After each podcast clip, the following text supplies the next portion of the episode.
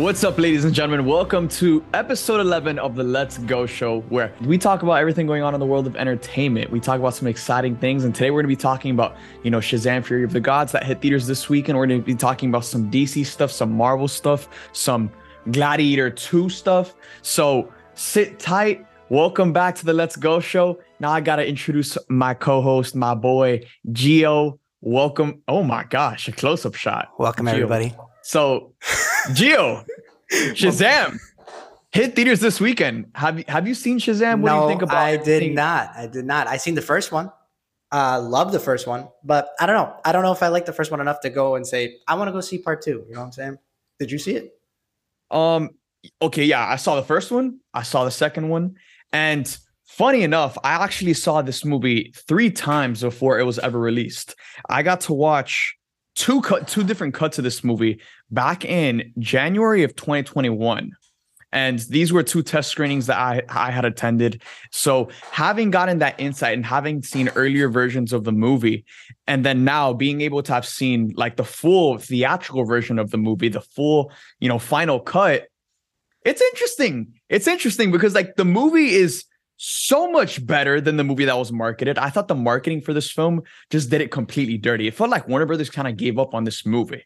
You know what I'm saying? It felt like they gave up on this movie and started to put all of their eggs, all of their money towards marketing The Flash. And we're going to get to talking about The Flash later on because Warner Brothers is you know, they, they seem to be so confident that the Flash is going to be amazing and it's going to do amazing. And it felt like Shazam Fury of the Gods, from the marketing standpoint, kind of got sacrificed in a very big way because the marketing for Shazam Fury of the Gods was pretty damn terrible. And I thought you know, it did the movie dirty. You know what I'm saying? Like it, it lowered my expectations of seeing that final cut so much that when I actually saw the final cut of the movie, I was actually impressed. You know, I didn't I didn't walk out disappointed.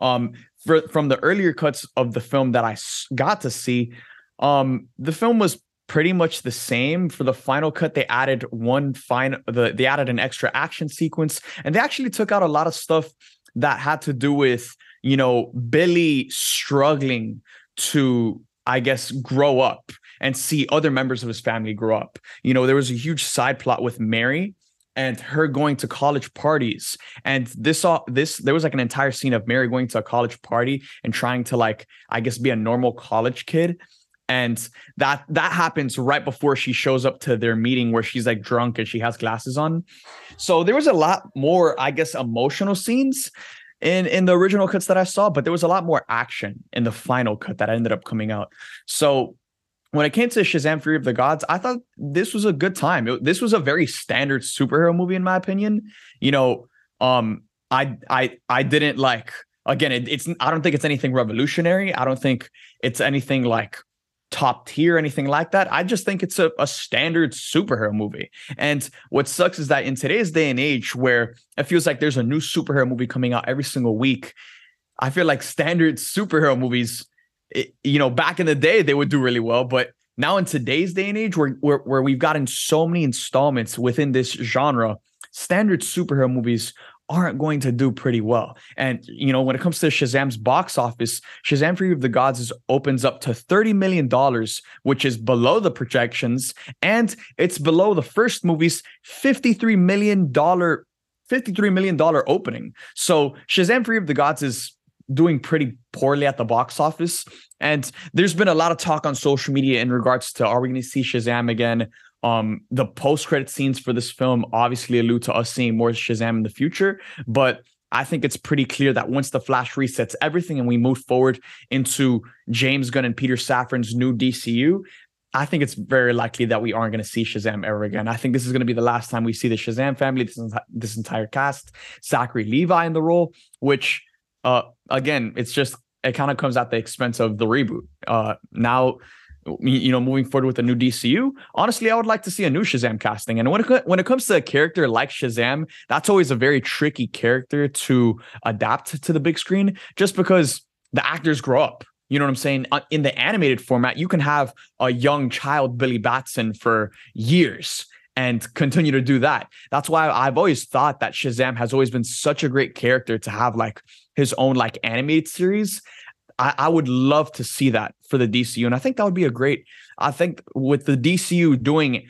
animated shows, games, stuff like that, I think it would be great for us to get a Shazam animated series and have that to be the, I guess, the first entry to the DCU Shazam, who who we would eventually see in the live action setting. But again, when it comes to a character like Shazam, it's always difficult to adopt a character like that because the child the kids are going to grow up. A character like shazam has a ticking time clock and now as we move forward into the new dcu they're already recasting a ton of different characters. So i think this is going to be the last time we see zachary levi and the whole shazam crew.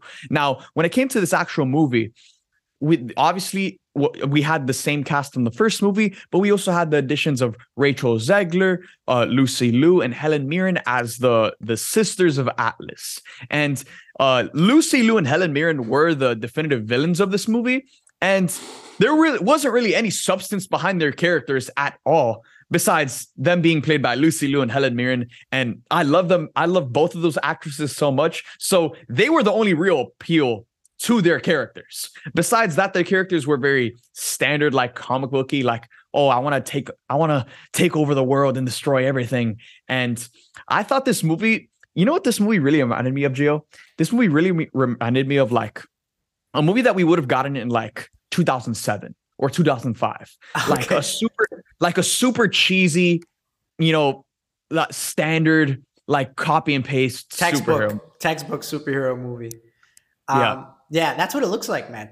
Uh, that's mm-hmm. that's just basically what it looks like. And I don't know. I mean, we all know what's going on. We know DC's getting rebooted. I loved the first. Shazam. It caught me by surprise. Uh, I don't know if you did. I thought it was great. It was like big with superpowers. If you love big, you'll mm-hmm. love. Shazam. The first one, it was good, but um, I didn't love it enough to say like, oh my god, I got to see the sequel. You know what I mean? So I don't know. Everything you're saying is kind of what I was expecting, and I think that's why it's even showing in the box office numbers. So um, I have nothing against the guy who's playing the guy. I think he's doing a good job. But uh, I don't know. I think it's just time to uh, restart. I think this movie is just a little. It's just a case of too little, too late. You know, maybe if mm-hmm. it came out a couple years ago, it would have been a little more relevant. Yeah, I just think this movie is wrong place, wrong time. That's it. Yeah, and, and look, I want to make it very clear that I enjoyed this movie. Like I had a good time. Like if you look, if you have nothing to do this weekend, I think if you go watch Shazam, Shazam Fury of the Gods, you're going to have a good time. I think, you know, for a lot of the reactions I've seen from a lot of mutual friends and other creators on Twitter, like a lot of people have kind of shared the same sentiment that like this movie is kind of better than they expected because our expectations were already on the floor. So when it came and and now and like I this was such a poor time for this movie to come out because again in a day and age where we were getting superhero projects every day of the week a standard superhero movie isn't going to cut it. And not only was the marketing dirty, but this specifically is a month where you have Creed 3, you have Scream 6. We're about to get John Wick, Dungeons and Dragons, which is getting rave reviews. Like this is just such a stacked month in general I think Shazam is actually getting outperformed by 65, which is like an Adam Driver sci-fi thriller. So March was just, was just always such a stacked month of movies, and in a day and age where, again, post-pandemic, there's a lot of people that are going to be waiting that are going to be waiting for this movie to hit HBO Max or for it to, you know, go on home video there's there there's a lot of people that are more hesitant to go out there and spend their money on going to see movies than it was pre-pandemic. So, in order to get people out of the house and go get them to get their butts into theaters, you're gonna have to uh, go out there and put make something freaking special, not just a standard superhero movie. Very well, like said. Gio for for for you who you have you know you have a whole family, you have kids for for you it's it's very expensive to go out there and, and you know go to the theaters and pay for a ticket for every single member of your family you know it's a, it's like nowadays it's a very expensive experience. So if you're going to go out there and make that investment it can't be for a standard you know copy and paste superhero movie. It has to be there for something special. Now are you probably going to have a good time watching this movie? 1000% but it, it uh, it's like again I, I don't think it's like really worth like 200 bucks or the 150 bucks 100 bucks that, you're going to spend uh, in taking out your entire family to go watch this movie. On top of the fact that there's movies like creed 3 there's scream 6 there's dungeons and dragons there's john wick. Like there's so many movies in theaters right now that are competing against shazam Fury of the gods. And that's why if we look at the box office numbers it's kind of just sinking below sinking, sinking. It's just drowning at the box office right now. Not drowning in money. It's it's drowning in nothing. You know, it's drowning among, uh, alongside all of the other competitive films that are in theaters right now. So overall, I enjoyed Shazam Fury of the Gods. I think it's a damn good time. If you're, you know, just one fan and you're a fan of the DC universe and you have nothing to do this weekend, obviously go see this movie. I think you're gonna have a great time. For me, the standouts in this film were Rachel Zegler and Jack Dylan Grazer. I thought they were fantastic. Um, now, now the, when it comes to Shazam, I'm I'm a, I'm a big Shazam guy, but honestly, I didn't like. I don't like the way Zachary Levi plays Shazam because it it just feels like a completely different character from Asher Angel's Billy Batson. Like Asher Angel's Billy Batson is like very mature and he's very serious.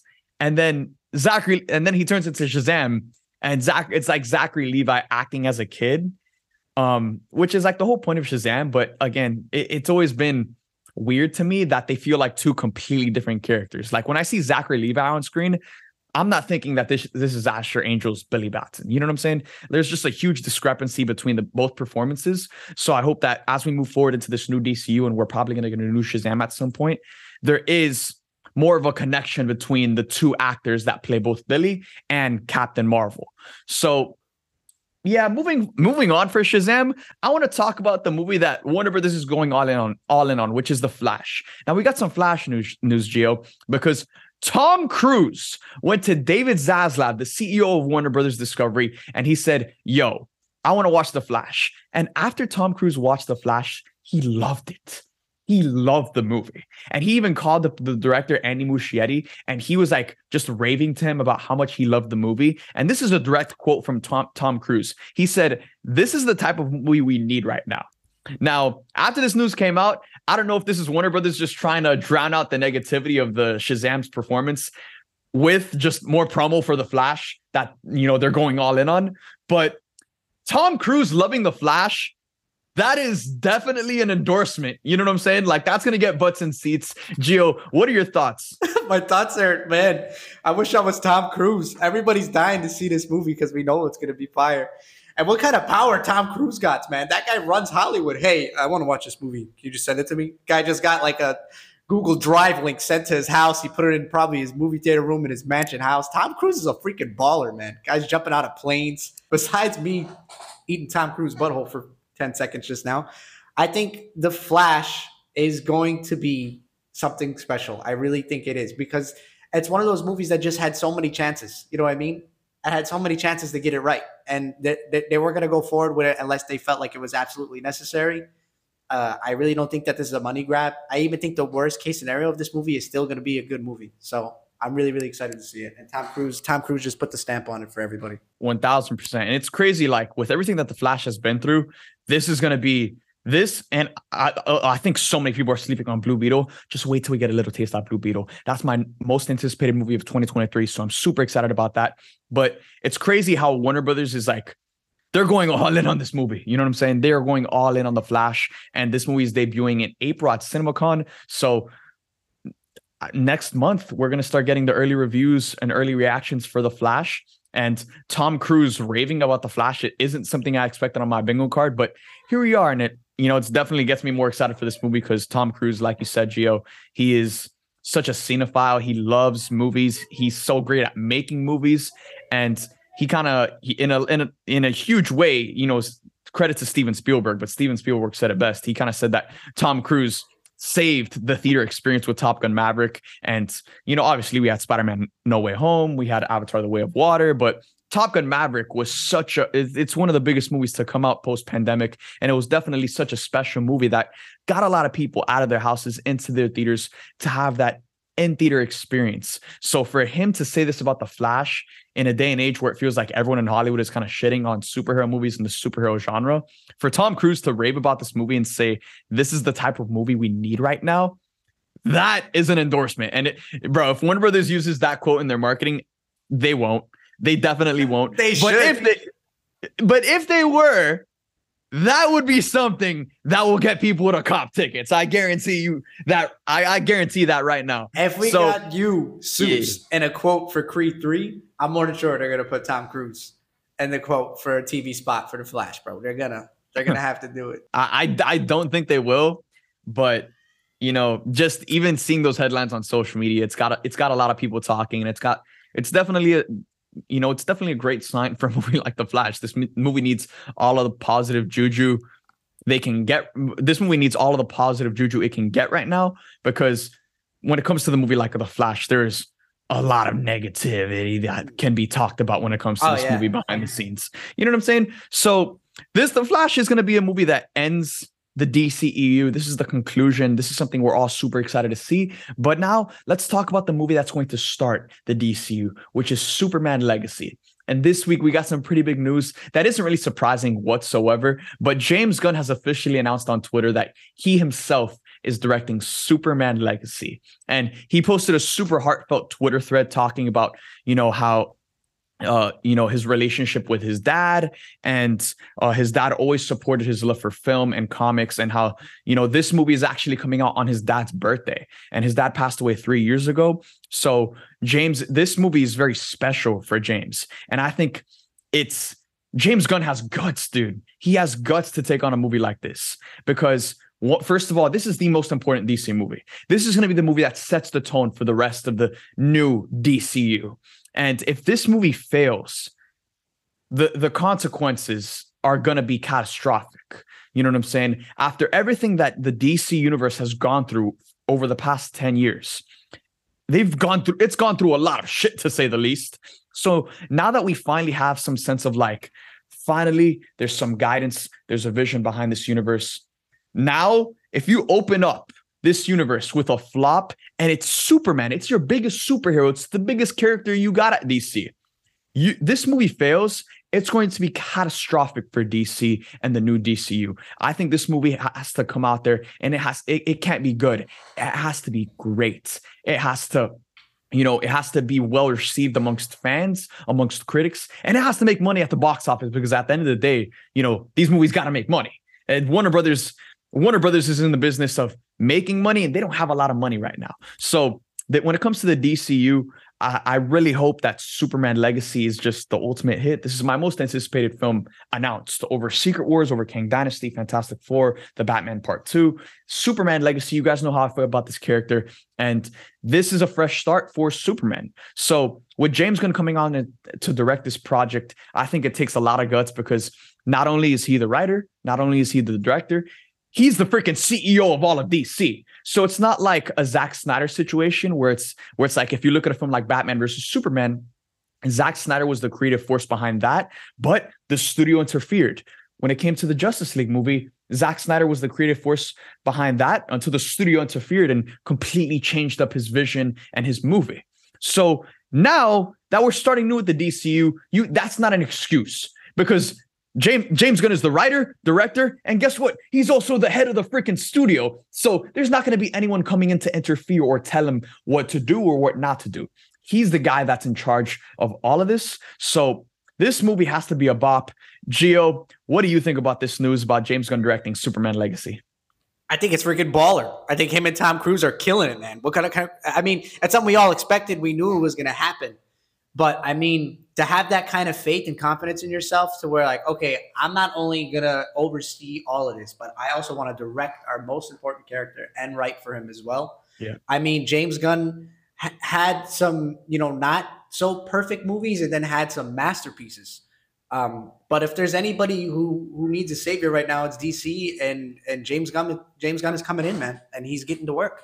Um, I think he's a fan above all. Uh, he's a fan above all else, like we are.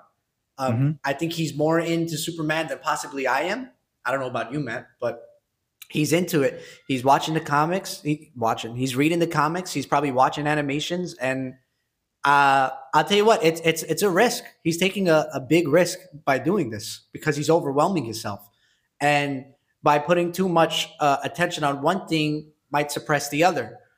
But I think it's a risk that he has to take, Matt, because it's such an important character that's been dirty yeah. for too many years, bro. So he's got to do it. It is what it is. I mean, this is why DC hired him to fix everything. And he knows, we all know, Superman's the most important character to that. Um, he needs a movie that's done right. He needs a he needs he needs his own Dark Knight. And I think James Gunn is gonna give it to him. But I just it's just scary for me my perspective because I never seen James Gunn take a, a role so seriously or a movie so seriously or character so seriously. You think of a movie like The Suicide Squad and Guardians of the Galaxy, those are all just, you know, fun, disposable, mess around characters that also have heart and emotion that you grow to that you didn't even know. Mm-hmm. This is a big name. This is a big IP. Yeah. It's Superman. So we never seen him handle a character with a name as big as Superman. So mm-hmm. that's also kind of scary. But at the same time, he has a lot of confidence. You could tell that he's very, very excited and he's eager. He's like a fan that just wants to spoil his own stuff. He's he's on Twitter. He's communicating with the fans. Like he's very eager. He's a very eager fan. He's very excited about what he's doing. And I don't know. I don't think this can flop. I don't think it will flop. Gio, you bring up a great point because you know, with all of the superhero, with all of the big superhero projects that James Gunn has directed, like he didn't have that much pressure on those projects because the characters that he's handling aren't characters that the general audience, that general audiences already know and love. These are characters that they don't know and love, but then by watching James Gunn's movies, they get to grow and grow and know and they get to like grow to love these characters. Whereas with a character like Superman, this is already a character that the entire world loves.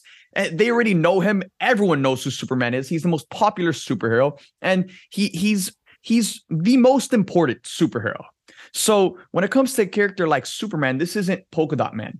This isn't Ratcatcher 2. This isn't Peacemaker. This isn't Vigilante. This isn't freaking Star Lord or the Guardians of the Galaxy. No, this is the top of the top.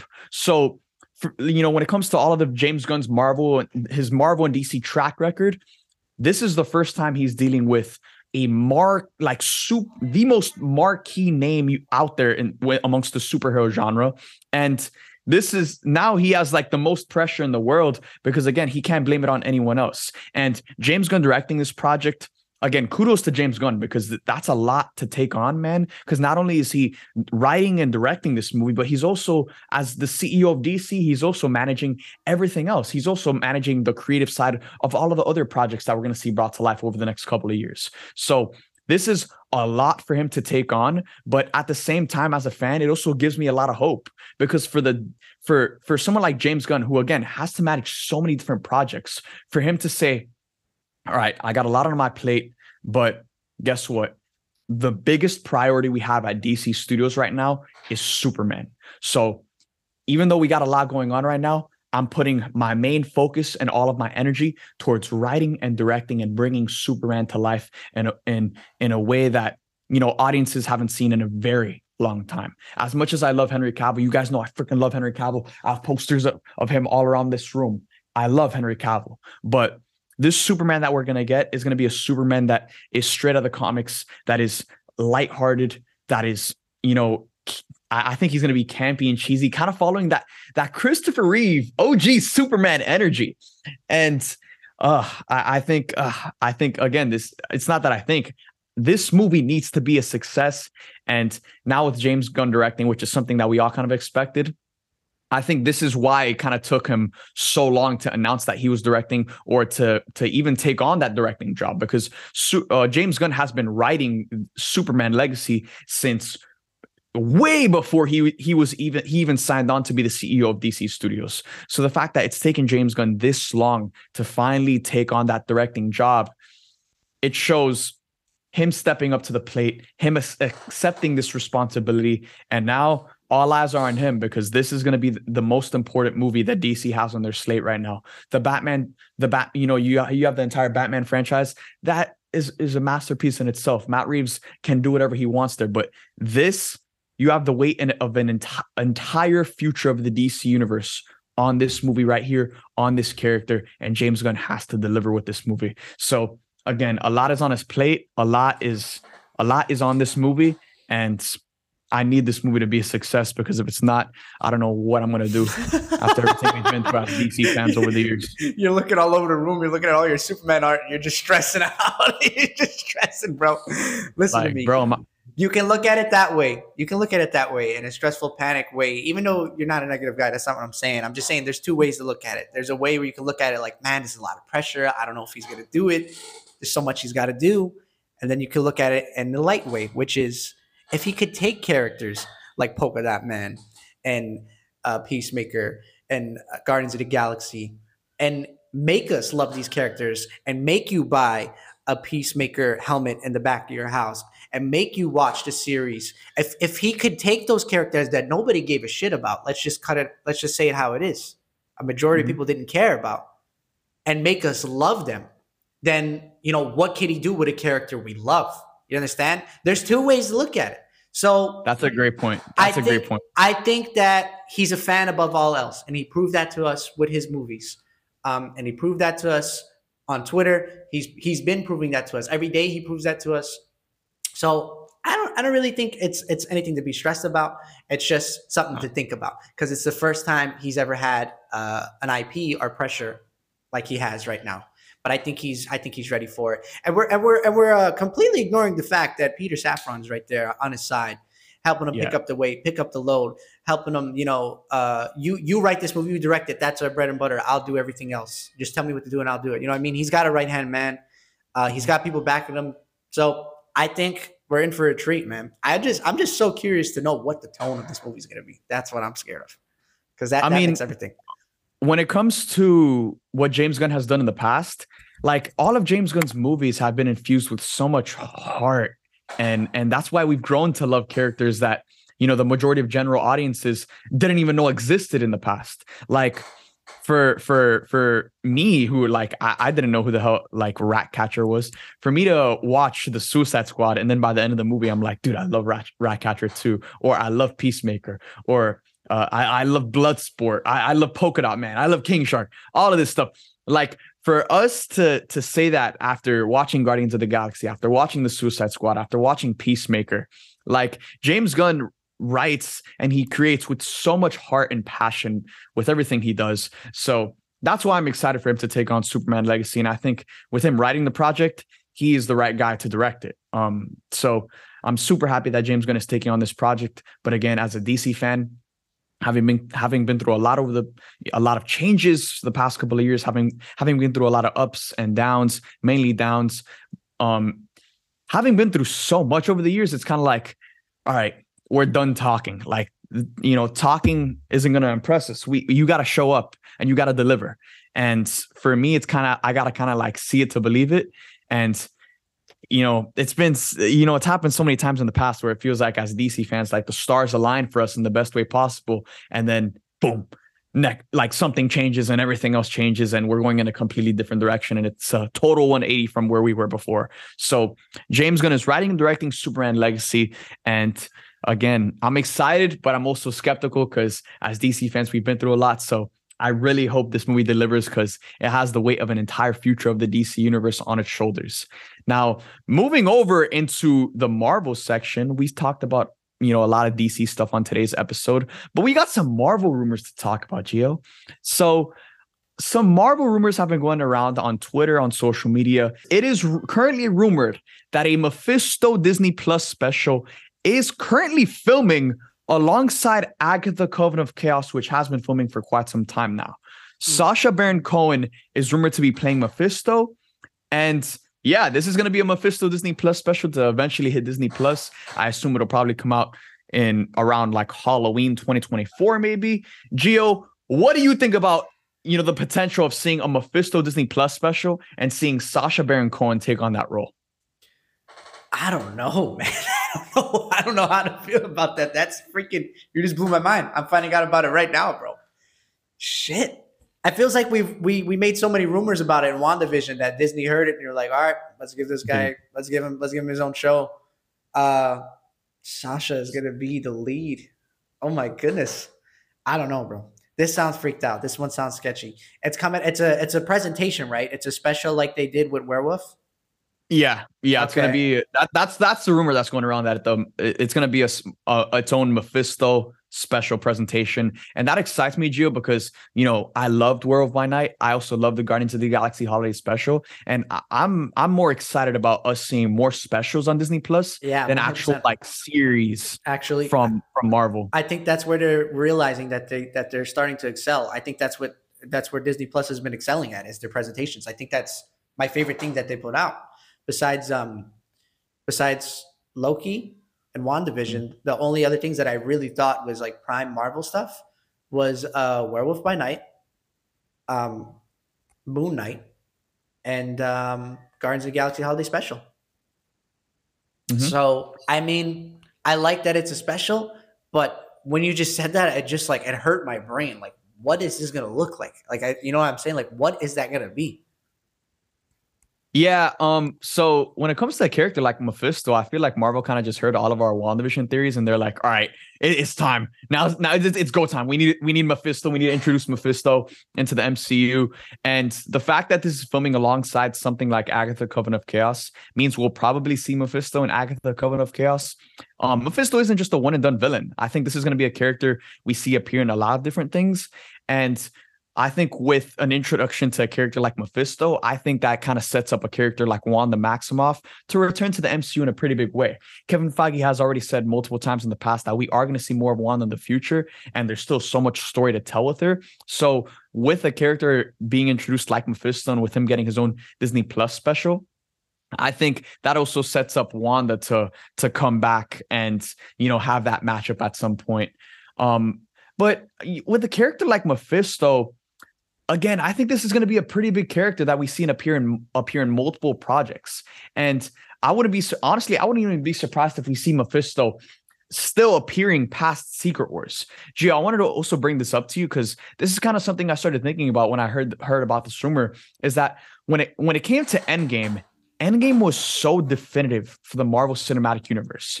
It was such a great ending to a, an entire decade worth of movies and after Endgame, a lot of people, you know, I'm not talking about myself, I'm talking about general audiences.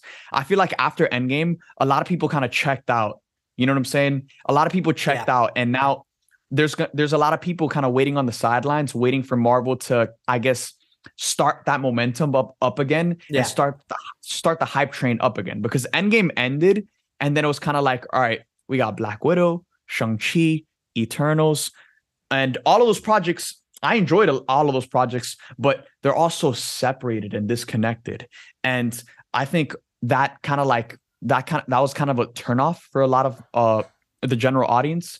Um, even though again I loved all of those projects, I think it's been difficult for Marvel to reignite that like super fiery momentum that they had throughout the majority of the Infinity Saga, where it felt like again every single movie was leading into the next. It was just hype, hype, hype for every single one of their releases. Whereas like now the Marvel hype, it feels like it's kind of died down a bit. And it feels it doesn't feel like they have that same momentum. And it's going to be hard to replicate that. So the reason I say this is I don't think Secret Wars is going to be as definitive of an ending as we think it's going to be. Even though it's the ending to the multiverse saga, I think within Secret Wars, there's still or within just this saga in general we're there marvel's going to set up so many different characters and so many different storylines that we're going to see continue beyond secret wars you know whatever they're doing with the eternals and the celestials that'll probably continue past secret wars um so uh, when you have a character like Mephisto, this is a character that we can see in multiple projects within this kind of corner of the MCU with like the wizards, sorcerers, all of that stuff. Maybe we get a Midnight Suns movie in like phase seven or phase eight, and Mephisto's the villain of that movie. So I think Marvel is planting the seeds for us to see more storylines take place beyond Secret Wars and not have Secret Wars be such a definitive ending because I think Marvel has realized how hard it is to again re- reignite general audiences to be excited for every single one of their releases and carry forward that electric momentum that they had back in the past. I think that's what they're aiming for. I think you're 100% on it. I think it's not going to be the end. I think it's going to be, I think they're aiming for a reboot to continue these stories on their own path well, because it's so big. Like you, you uh, the X Men, the X Men can have its entire MCU. Just the X Men alone can have its MCU. You know what I'm saying? And I think that's what they're starting to realize is that instead of kind of continuing it exactly. They're they're kind of trying to end what they started while also rebooting it. You understand what I'm trying to say? And I think that's yeah. what they're aiming for. Yeah, yeah. Like I, obviously, Secret Wars will be you know a massive conclusion for for the multiverse story where we probably see a ton of you know different different um char- characters and variants of characters from the past but at the same time, I don't think everything is going to be resolved from all of the different storylines that we've seen the MCU introducing and building. Because Phase Four, and now including uh, you know Ant-Man and the Wasp: Quantumania and, and Phase Five, um, like they've set up so many different storylines in so many different places across the MCU because a lot of the projects have been very, I guess, very disconnected. You know what I'm saying? Like Black Widow takes place in its own pocket of the MCU. Shang-Chi takes place in its own pocket. Eternals takes place in its own pocket. Thor Love and Thunder in its own pocket.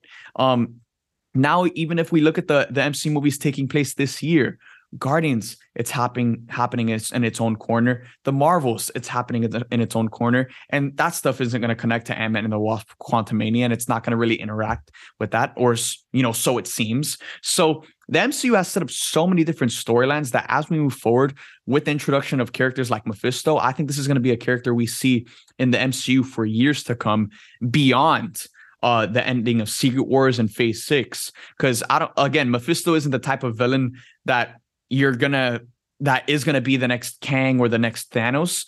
But Mephisto is a big enough of a character to assemble an entire little corner of the MCU. Again, I can see an entire Midnight Suns movie. Or yeah, I can see an entire Midnight Suns movie where Mephisto is the big bad, and they've been building up to that for years on Disney Plus across multiple projects, whether it's Agatha, Covenant of Chaos, a Mephisto special, maybe a, Scarlet Witch solo movie, who, uh, Doctor Strange 3, who knows? But yeah, I think we're going to see this across. I think I think we're going to start to see this a lot more with Marvel. And Gio, you brought up a great point when it came to when it comes to a movie like Secret Wars. Marvel is very much going to tease more of the future with the Fantastic Four, the introduction of the MCU X Men. So Secret Wars isn't going to be as definitive of an ending as Endgame was, and I think that's what's I think that's going to be the case. But let me know what you guys think. Do you do you guys think Marvel has kind of realized that you know they shouldn't have such definitive endings with the end of their sagas because again it's harder to I guess reignite that momentum for the next saga?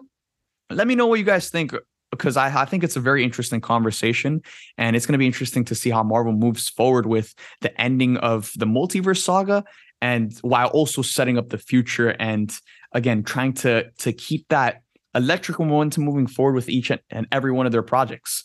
Another project that's rumored to be in development is a Silver Surfer Disney Plus special. Now, a Silver Surfer special would definitely connect to the Fantastic Four MCU movie. And Gio, when you talk about characters that I am excited to see come to the MCU, Silver Surfer is one of them. I think if yeah. that gets announced tomorrow, everyone is going to be hyped for that. Yeah. I when couldn't it, agree anymore. And and and when it comes to like general audiences and and like I guess diehard Marvel fans, like I don't think the the general audience is hyped for something like Echo right now because we haven't seen anything about Echo. Echo is going to be a Disney Plus series. Obviously, we're going to see Charlie Cox's Daredevil in that, Vincent D'Onofrio's Kingpin, and that'll lead into Daredevil Born Again. But Echo isn't a marquee name. Am I still excited for the show? 1000%. But Echo isn't necessarily a marquee name, but Silver Surfer is. You know what I'm saying? Silver Surfer could get his own movie and uh, like we would all show up for that. But for him to get his own Disney Plus special, that's something that really excites me. And I think Marvel has, again, with Werewolf by Night, Marvel really proved that that ha- I think that has been the most effective way to introduce new characters to the MCU. And I'd rather see a Disney Plus special than a six episode Disney Plus series. So Werewolf of Night was such a great way for Marvel to introduce that character into the MCU. And I hope we see something like that with a character like Silver Surfer leading into Fantastic Four. And with a character like Silver Surfer, talking about villains Marvel will probably set up for the future. With a, the introduction of someone like Silver Surfer, Galactus isn't very far behind. And I think we i mean not i think galactus is inevitable. We will see galactus in the mcu at some point. And with the, the introduction and with the idea of us getting a silver surfer disney plus special not only does that tie into the fantastic four that also ties into to galactus. And maybe that ties into what's going on with the eternals because the eternals that's been such a very huge cosmic that the the Eternals story has been on such a huge cosmic scale. So maybe that ties into the Eternals and the Celestials. Maybe that ties into the Marvels because we know the Marvels is another very cosmic space based story. But Gio, what do you think about us getting a Silver Surfer Disney Plus special and how that could connect to the Fantastic Four, Galactus, Eternals, and maybe even the Marvels? I think it's about damn time. In the words of LeBron, the words of Lizzo, I think it's about damn time. I mean, you have some of the strongest IP characters that that haven't been touched on, graced on, that people are starting to forget about, even like people who are mainly into TV shows and movies, like I am um, that are just starting to forget about. And you, you have such amazing characters. Uh, you also forgot to mention uh, Doctor Doom being one of those villains that they set up to be a big bad, uh, which could be a major villain. Doctor Doom. Uh, I think mm-hmm. he's been done dirty in every TV or movie show that he's been on so far. So, uh, Silver Surfer Disney Plus special, give us that. You know, I mean, I'm not saying keep the Mephisto project, but we much rather see that. I mean, give us stuff that you know what I mean? With these big names, like I honestly feel in my heart that if Peacemaker had a show that did phenomenally, uh, phenomenally well, why why can't Deadpool have a, a, Disney show? I mean, the guy's been at Disney for so long, um, and it's like you know what I mean. Until until his announcement that he made on his YouTube channel that Disney didn't really promote, I really felt like Deadpool like it was like whether like they were trying to wither him out almost. Um, Give us characters like that. Give it. Give us these big IP names. You know what I mean? And best. I, I, I think we both agreed that a special is the best way to introduce them. You know, give us a special instead of a six episode show, or give us an hour and thirty minute movie, or a two and a half hour movie instead of uh, a six episode show. Um, and uh, one more thing I want to say before I come back to you is that I do feel a lot of the electricity was that that that people are feeling died down with Marvel was kind of inevitable in the words of Thanos himself. Like it was something that was bound to happen after 22 or 24 movies. Um, you're, you're to start feeling some fatigue and it, it's, you know, it's, it's just bound to happen. But I think uh, the main problem that they're, that they're having right now is not only the connectivity, but just focusing on the main story because it seems like whenever they're not, whenever they're focusing on connectivity, the story is lacking. And it feels like whenever the story is strong, the connectivity doesn't make sense. So it, it seems like that's where they lost their their their balance post uh, Endgame, which they kind of brought us back a little bit with, with WandaVision and Loki. Uh, that hype was coming back, and then they kind of just like left so many things just like unwithered. You know what I mean? Since then, which hopefully will get redeemed in Loki season two. Um, but yeah, that that's how I feel about Silver Surfer and all those many words. I'm ecstatic and it's a step in the right direction and I hope it lands. Because if it's true, it's a rumor, but if it's true, it'll be it's it's exactly what we need right now.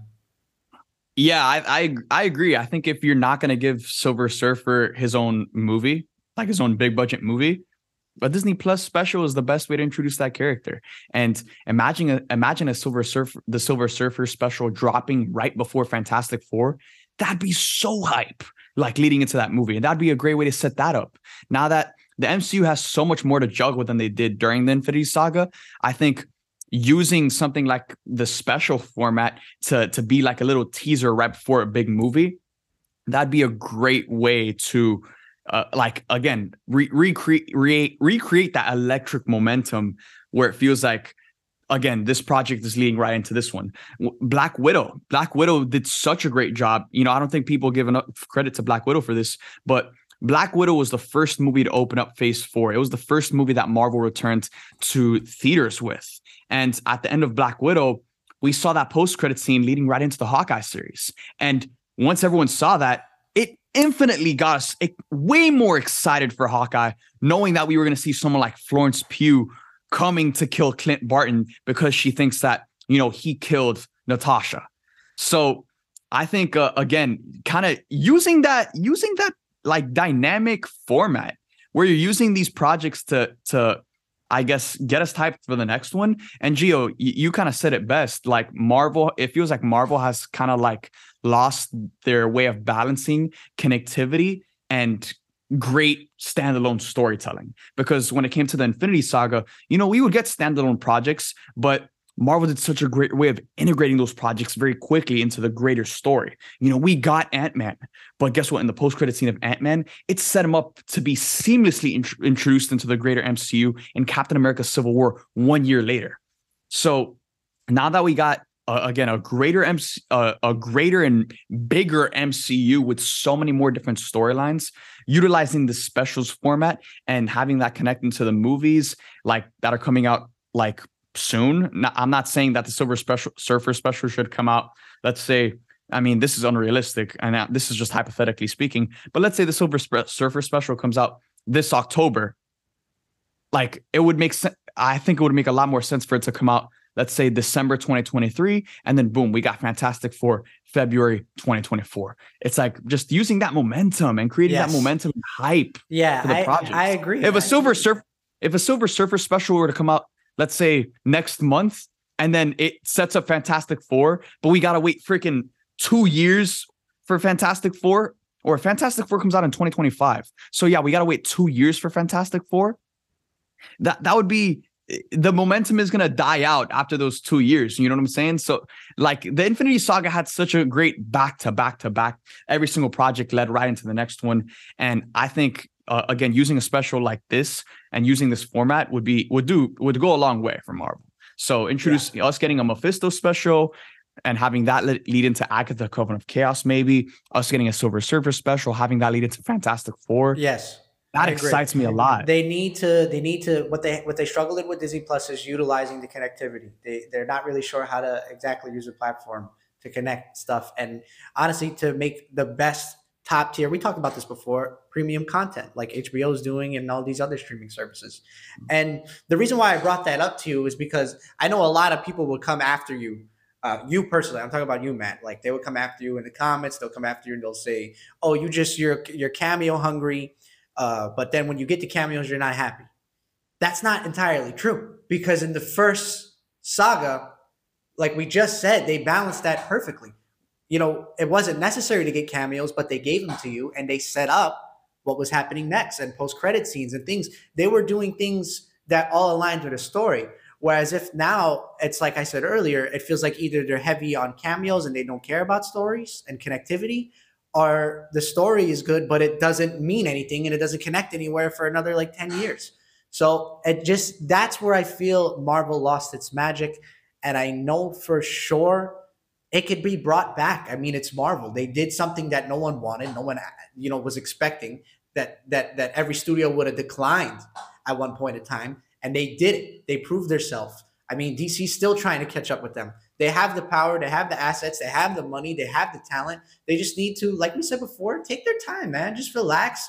There's no, there's no rush to get these projects out. All these delays that they're saying that are coming are great. They're good news because, like you said before, better effects, better story. I think they're taking a step in the right direction, and I hope that the Silver uh, Surfer rumor is true. Because if it is, that's gonna be a banger. It's gonna be fire. And um, yeah, man, I think once they figure out how to balance Matt their what they had before. Once they get that balance back, it's off to the races. Focusing on amazing stories that also connect to the next one. But that's not the main priority. It just also, you know what I mean? Yeah. no, for sure. So yeah, I guess just to move on from Marvel, let's talk about Gladiator 2, man. This is a movie that is climbing climbing my ranks in terms of excitement because Gladiator 2 has added two superstars to their cast. So Ridley Scott, who directed the first Gladiator movie, he is returning to make Gladiator 2. This is a sequel that's not needed, but you could also make the argument that no sequel is ever needed. So when it comes to Gladiator 2, this movie is starring Paul Mescal, who's just coming off of a, a Best Actor nomination for his performance in Aftersun. Paul Mescal, and he's going to be playing Lucius, who this is a grown-up version of the kid from the first movie. So he's going to be a grown-up, a grown-up version of Lucius. And now Gladiator 2 has added Barry Keoghan and Denzel Washington to the cast. Barry Keoghan wow. is going to play Barry Keoghan is going to be playing General Geta. And we still don't know which character character details are being kept under wraps for Denzel Washington. But the fact that he's joining onto this cast and he's working again with Ridley Scott after he, they were both worked on uh, American Gangster together. This is very exciting, and this is an all-star cast. If you if, if you ask me, you have Paul Mescal, who's coming off of a Best Actor nomination. Barry Keoghan is coming off of a, a Best Supporting Actor nomination, and then you have one of the goats of the goats, Denzel Washington, coming to play a supporting role in this film. Gio, what comes to your mind and how does that affect your excitement for something like Gladiator 2 now knowing that we're going to be, be getting Barry Keoghan and Denzel Washington alongside Paul Mescal in this movie? Sounds like freaking peak cinema. That's what it sounds like. Ridley Scott is an absolute mastermind. Um, and yeah, we can argue the fact that part twos are not needed. Of course, we can argue that fact but then you don't like movies. Who wouldn't want to see a sequel? You know what I'm saying? Could it be a, a, a money grab as well because you know Gladiator did so well and we're running out of ideas? Yeah, absolutely it could. But is it going to be bad? No way. No way in the world with that stack cast and with Ridley Scott. By the way, if you guys are a fan of this genre and you guys are a fan of Ridley Scott or what he's done before with the old Gladiator and the Martian and and Blade Runner, um, I really, really, really, really, Matt, you too if you're not watching anything tonight, if you got no plans tonight, you too. I recommend everybody go watch The Last Duel by Ridley Scott. Oh my God, what movie.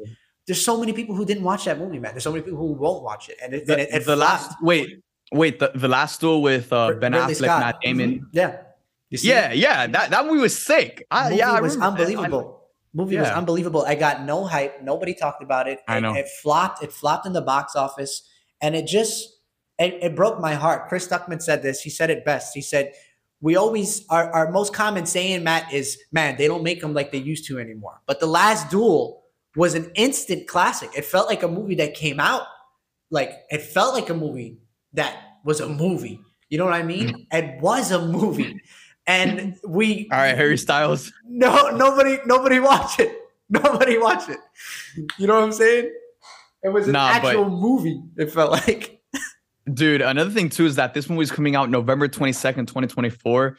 And when you have a cast like Paul Mescal, Barry Keoghan, Denzel Washington, and a director like Ridley Scott, dude, this movie is bound to make some noise come award season, especially since coming out in November.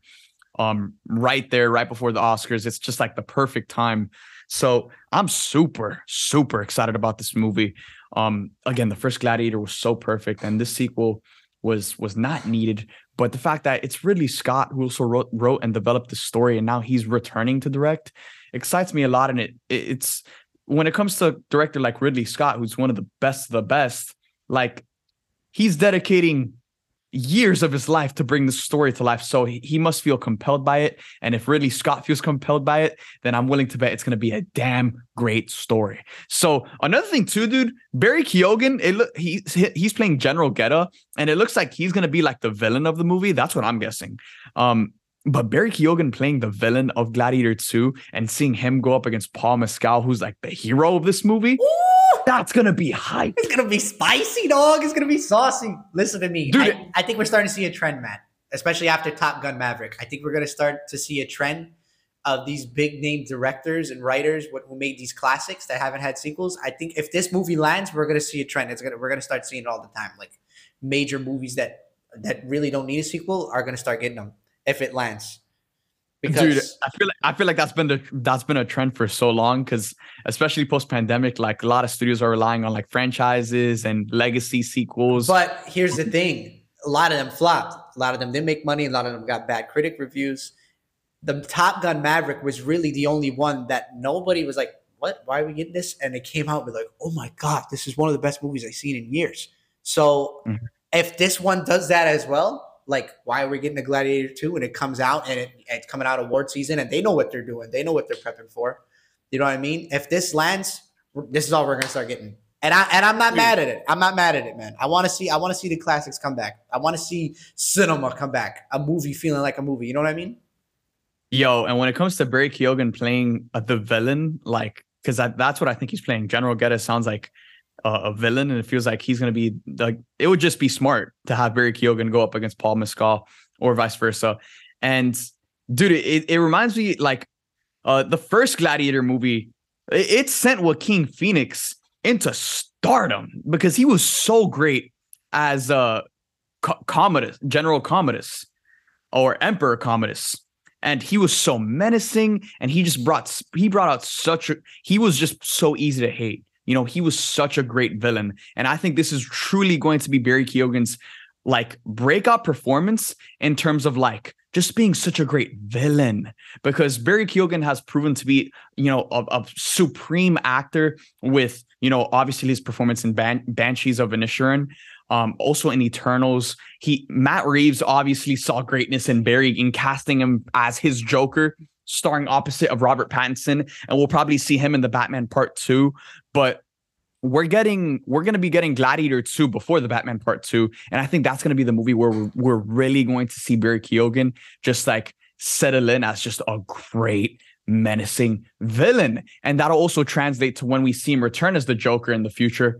But yeah it's gonna it's interesting to see like Joaquin Phoenix who also played the Joker be like a super scary villain and have the the first Gladiator movie be that movie that really sent him into stardom. Now I feel like history is repeating itself with another Joker actor and Barry Keoghan having Gladiator 2 be the movie that really solidifies him as just a great villain that we can see in you know the Batman Part Two and in other movies probably. Yeah, and Barry, let's face it, there's no way he's gonna be a hero. That guy's got a villain look on him. You know what I mean? Yeah. Nothing against the guy, but he's gonna be the villain. We all know it. Like I could already see, like this is just me speculating, complete speculation, but I can already see Denzel Washington probably playing like an old, wise, like warrior or like mentor to Paul Mescal's uh Lucius character and like just him giving the craziest speech to him right before he heads into oh, battle yeah. or like do something crazy. You know what yeah. I'm saying?